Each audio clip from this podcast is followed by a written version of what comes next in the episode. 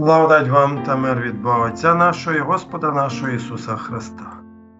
Слово Боже, яке ми сьогодні розглядаємо, знаходиться в книзі Дії, 8 розділ, починаючи з 26 вірша.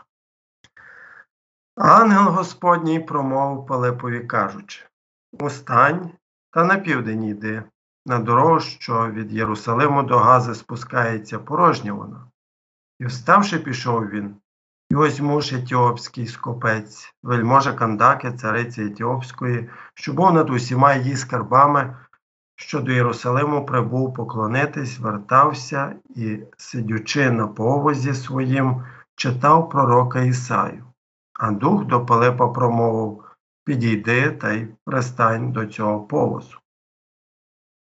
Після плідної праці на Божій ниві у Самарії Божий посланець посилає Пилипа у місце безлюдне, щоб євангелізувати лише одного чоловіка – ефіопа. Ефіопами у ті часи називали чорношкірих людей. Він був з царства Нубія, яке знаходилося у верхньому Нілі, між Асваном, сучасний Єгипет, і Хартумом, сучасний Судан. Кандака – це титул нубійських цариць, так само як фараон – це титул єгипетських царів. Вельможа-скопець нубійської цариці мав бути високого статусу чиновником, можливо, навіть першим радником самої Кандаки. Відповідно до Мойсеєвого обрядового закону, скопець не міг брати участь у повноті релігійного життя храму. Фізична вада скопця не дозволяла йому бути повністю наверненим у юдейство, але лише дозволяла обіймати статус богобійного язичника. Пилип же підбіг і почув, що той читає пророка Ісаю, та й спитав: «Чи розумієш, що ти читаєш?» А той відказав: «Як же можу, як ніхто не напутить мене?» І впросив він Пилипа піднятись та сісти з ним. Читати вголос було звичним у ті часи. Книги мали вигляд сувою, виготовленого зі шкіри тварини, кози чи вівці. Володіти особистим сувоєм Святого Писання могли лише дуже багаті люди. Пилип впізнав, що ефіоп читав книгу пророка Ісаї, якого деколи називають євангелістом Старого Заповіту. А слово Писання, що його він читав, було це: «Як вівцю на заріз його ведено, і як ягня супроти стрижія безголосе, так він не відкрив своїх уст. У приниженні суд йому віднятий був, а про рід його хто розповість? Бо життя його із землі забирається». Відізвався ж скопець до Пилипа і сказав: «Благаю тебе, це про кого говорить пророк? Чи про себе, чи про іншого кого?» А Пилип відкрив уста свої і, зачавши від цього писання, благовістив про Ісуса йому. Те, що читав скопець, було серединою другої частини книги Ісаї, котра, в свою чергу, є серединою юдейського канону розміщення книг Старого Заповіту. Тобто, за юдейським поданням інформації в письмовому носієві, це було головним посланням не лише другої книги Ісаї, але і всього Старого Заповіту. Лука використав грецький переклад юдейського тексту, відомий нам як Септуагінт. Український же переклад юдейського тексту 53 розділу книги Ісаї, вірші 7 і 8 наступний: «Він гноблений був та понижуваний, але уст своїх не відкривав. Як ягня був проваджений він на заколення, як овечка перед стриж'ями своїми мовчить, так і він не відкривав своїх уст. Від утиску і від суду він забраний був, і хто збагне його рід? Бо з краю живих він відірваний був. За провини мого народу на смерть його дан». Пророк Ісая направляє нашу увагу до Господнього слуги, котрий прийняв свою участь без нарікань. Він охоче пожертвував собою аж до смерті. Ми пригадуємо Христові страждання і його мовчання перед звинуваченнями. Справді, він відповідав на запитання первосвященника і Пилата. Він обурився від першого ляпаса несправедливості від слуги просвященника. Проте це не порушує правди цих слів. Господь Ісус страждав мовчки, коли його вели від судової зали Пилата. Христос не чинив опору, ані заперечив, як він і казав Пилату, і його слуги не воювали з римськими вояками, щоб звільнити його з в'язниці чи від страт. Ісус мовчки йшов від приторії до Голгофи, а тоді простягнув свої руки і ноги, щоб їх прибили цвяхами до хреста. Він відмовився пити наркотичну жовч, щоб не притупляти біль, коли його розпинали. Ісус молився, щоб Отець простив їх. Коли Ісая порівнює Господнього слугу з ягням, якого ведуть на заколення, пророк використовує образ, який міг зрозуміти кожен юдей. По-перше, в стародавньому Ізраїлі люди рахували багатство за числом худоби, якою володіли. Авраам, Ісаак і Яків були успішними скотарями. По-друге, система жертвоприношень, яку Бог розробив для свого народу на горі Сінай, наголошувала на смерті худоби. Юдеї святкували Пасху із заколенням безвадного однорічного ягнята. Уявіть, як багато юдейських сімей розуміли значення мовчання ягняти перед заколенням.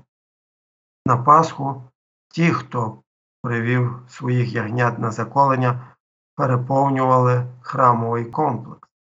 По-третє, багато юдеїв за межами Єрусалиму в сільській місцевості розводили худобу, зокрема овець. Вони стригли своїх овець для вовни і кололи їх для м'яса. Вони знали, про що писав Ісая з власного щоденного досвіду. Картину, яку змальовував пророк, була ясною як для юдеїв часів Ісаї, так і для Пилипа і Ефіопа 750 років пізніше, що також і для нас. Коли Іван Хреститель показував на Ісуса, проголошуючи «Оце Агнець Божий», він пов'язував Спасителя до цього вірша, що також і до всієї системи жертвоприношень Старого Заповіту. Далі пророк Ісая проголошує про смерть страждального слуги. Його вивели від місця судилища, і ніхто вже не зупинить виконання вироку. За провини мого народу на смерть його дано. Слово «провина» тут означає повстання. Наші гріхи спричинили ці страждання і смерть. Кожен наш гріх можна розглядати як цвях, що вбивається в тіло Спасителя, чи як удар римського батога, що шматує його спину. Кожен гріх – це дія повстання проти Бога, а не проста помилка проти сподівань людського етикету чи прийнятної людської поведінки. Наші гріхи заслуговують суворого покарання від святого і справедливого Бога. Все, що ми заслуговуємо, вистраждав Господній слуга Ісус Христос, Божий Син.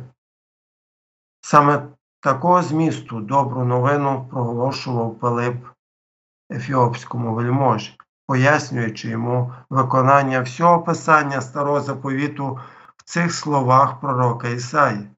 Як і пише Лука про пояснення євангеліста Пилипа ефіопському скопцеві, зачавши від цього писання, благовістив про Ісуса йому. Як шляхом вони їхали, прибули до якоїсь води, і озвався скопець. Ось вода, що мені заважає хрестити? І звелів, щоб повіз спинився. І обидва, Пилип та скопець, увійшли до води, і охрестив він його. А коли вони вийшли з води, Дух Господній забрав Пилипа, і скопець уже більше не бачив його.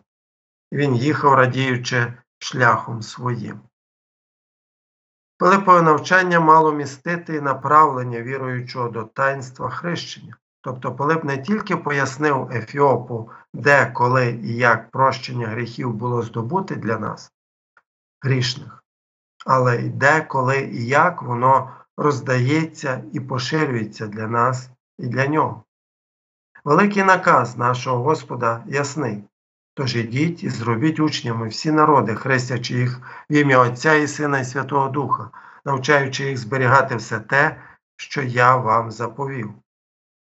Те, що була вода по дорозі у пустелі, не було ані таємничим, ані чудесним. У пустельній місцевості юдеї були джерела, ставки і навіть деколи струмки. Ми не знаємо, в який спосіб хрестив Пилип з копця – зануренням, обливанням чи кропленням. Лука просто описує якесь застосування води. Сама оповідь про входження у воду і те, що вони вийшли з води, є описовим і аж ніяк не може мати наказового характеру. Дієвість і важливість хрещення не знаходиться у кількості води чи у способі її прикладання до тіла охрещуваного. Важливим є Боже Слово, яке разом з водою, що прикладається до людини відповідно до Господнього наказу, складають хрещення, яке дає прощення гріхів, здобутих Христом на хресті. А там, де є прощення гріхів, там є спасіння і вічне життя, як це наголошує Мартін Лютер у Малому катехізисі. А Йоганн Герхард у священних роздумах пише: «Пригадаймо, мої дорогі друзі у Христі, чудесну благодать Божу, якою нас наділено у святому хрещенні. Хрещення – це купель відродження. Таким чином, той, кого духовно омито в купелі хрещення, вже більше не знаходиться ні тілом, ані душею під владою тілесної природи. Але через те, що він знову народжений від Бога, через воду і духа, він – Син Божий. А якщо син, тоді і спадкоємець вічного блаженства. Як вічний Отець при Христовому хрещенні проголосив це «Син мій улюблений», так і всі, хто вірує у хрещенні, одержують усиновлення. Як Святий Дух сходив у формі голуба при Христовому хрещенні, так він і присутній у нашому хрещенні та дає йому всю його дієвість, навіть більше, передає себе віруючим душам у цій святій постанові і таким чином чинить, щоб вони були мудрі, як змії, і невинні, як голубки. Як це було при створенні, так є і при нашому відродженні. Бо як при створенні світу Дух Господній ширяв над поверхнею вод і наділяв їх живою енергією, так само і у воді хрещення присутній той самий Святий Дух, щоб передати їй дієвість для нашого відродження. Сам Христос, наш люблячий Спас, охрестився, щоб було ясно, що через хрещення ми стаємо членами Його тіла. Ті, хто охрестилися у Христа зодягнулися. І таким чином говориться про святих, що вони випрали одіж свою і вибіляли її в крові Агнця. Досконала Христова праведність є славним одягом Його святих. Таким чином, нехай той, хто зодягнений у цей одяг, не лякається навіть найменшої плями гріха. Отже, хрещення приєднує нас до Божої сім'ї. Скопець вже не виключається зі повноти спільноти Божого народу. Він належить до неї, бо він має прощення гріхів, він виправданий перед Богом. Отож, виправдавшись вірою, маємо мир із Богом через Господа нашого Ісуса Христа, через якого ми вірою одержали доступ до тієї благодаті, що в ній стоїмо і хвалимо з надією слави Божої. Бо Царство Боже не пожива і питво, але праведність і мир і радість у Дусі Святім, пише апостол Павло. І він їхав, радіючи шляхом своїм. Вельможа Кандаки тепер нестиме Євангелія до своєї цариці та царства. Слово Боже ростиме, Боже царство поширюватиме. Понад усе людське серце потребує такого послання прощення, доброї звістки про повне прощення наших гріхів, яке лише благодатний Бог може нам дарувати. І коли наше серце довіряє тому, що Бог прощає нам гріхи заради Христа, радість наповнює його, і воно співає. Наше серце співає мелодію землі та небес, бо послання радості для всіх народів, як це проголошує Ісая. Радійте, небеса, бо Господь це зробив.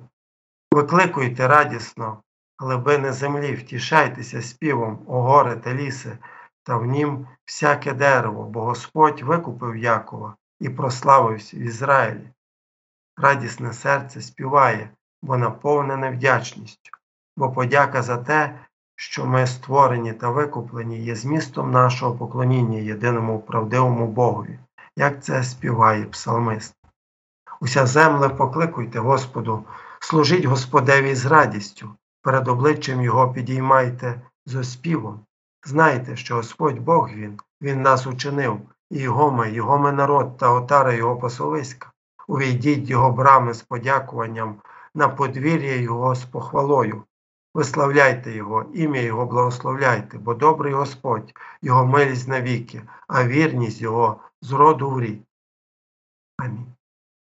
А мир Божий, який понад усяке людське розуміння, нехай тримає ваші думки і серця у Христі Ісусі Господі нашим. Амінь.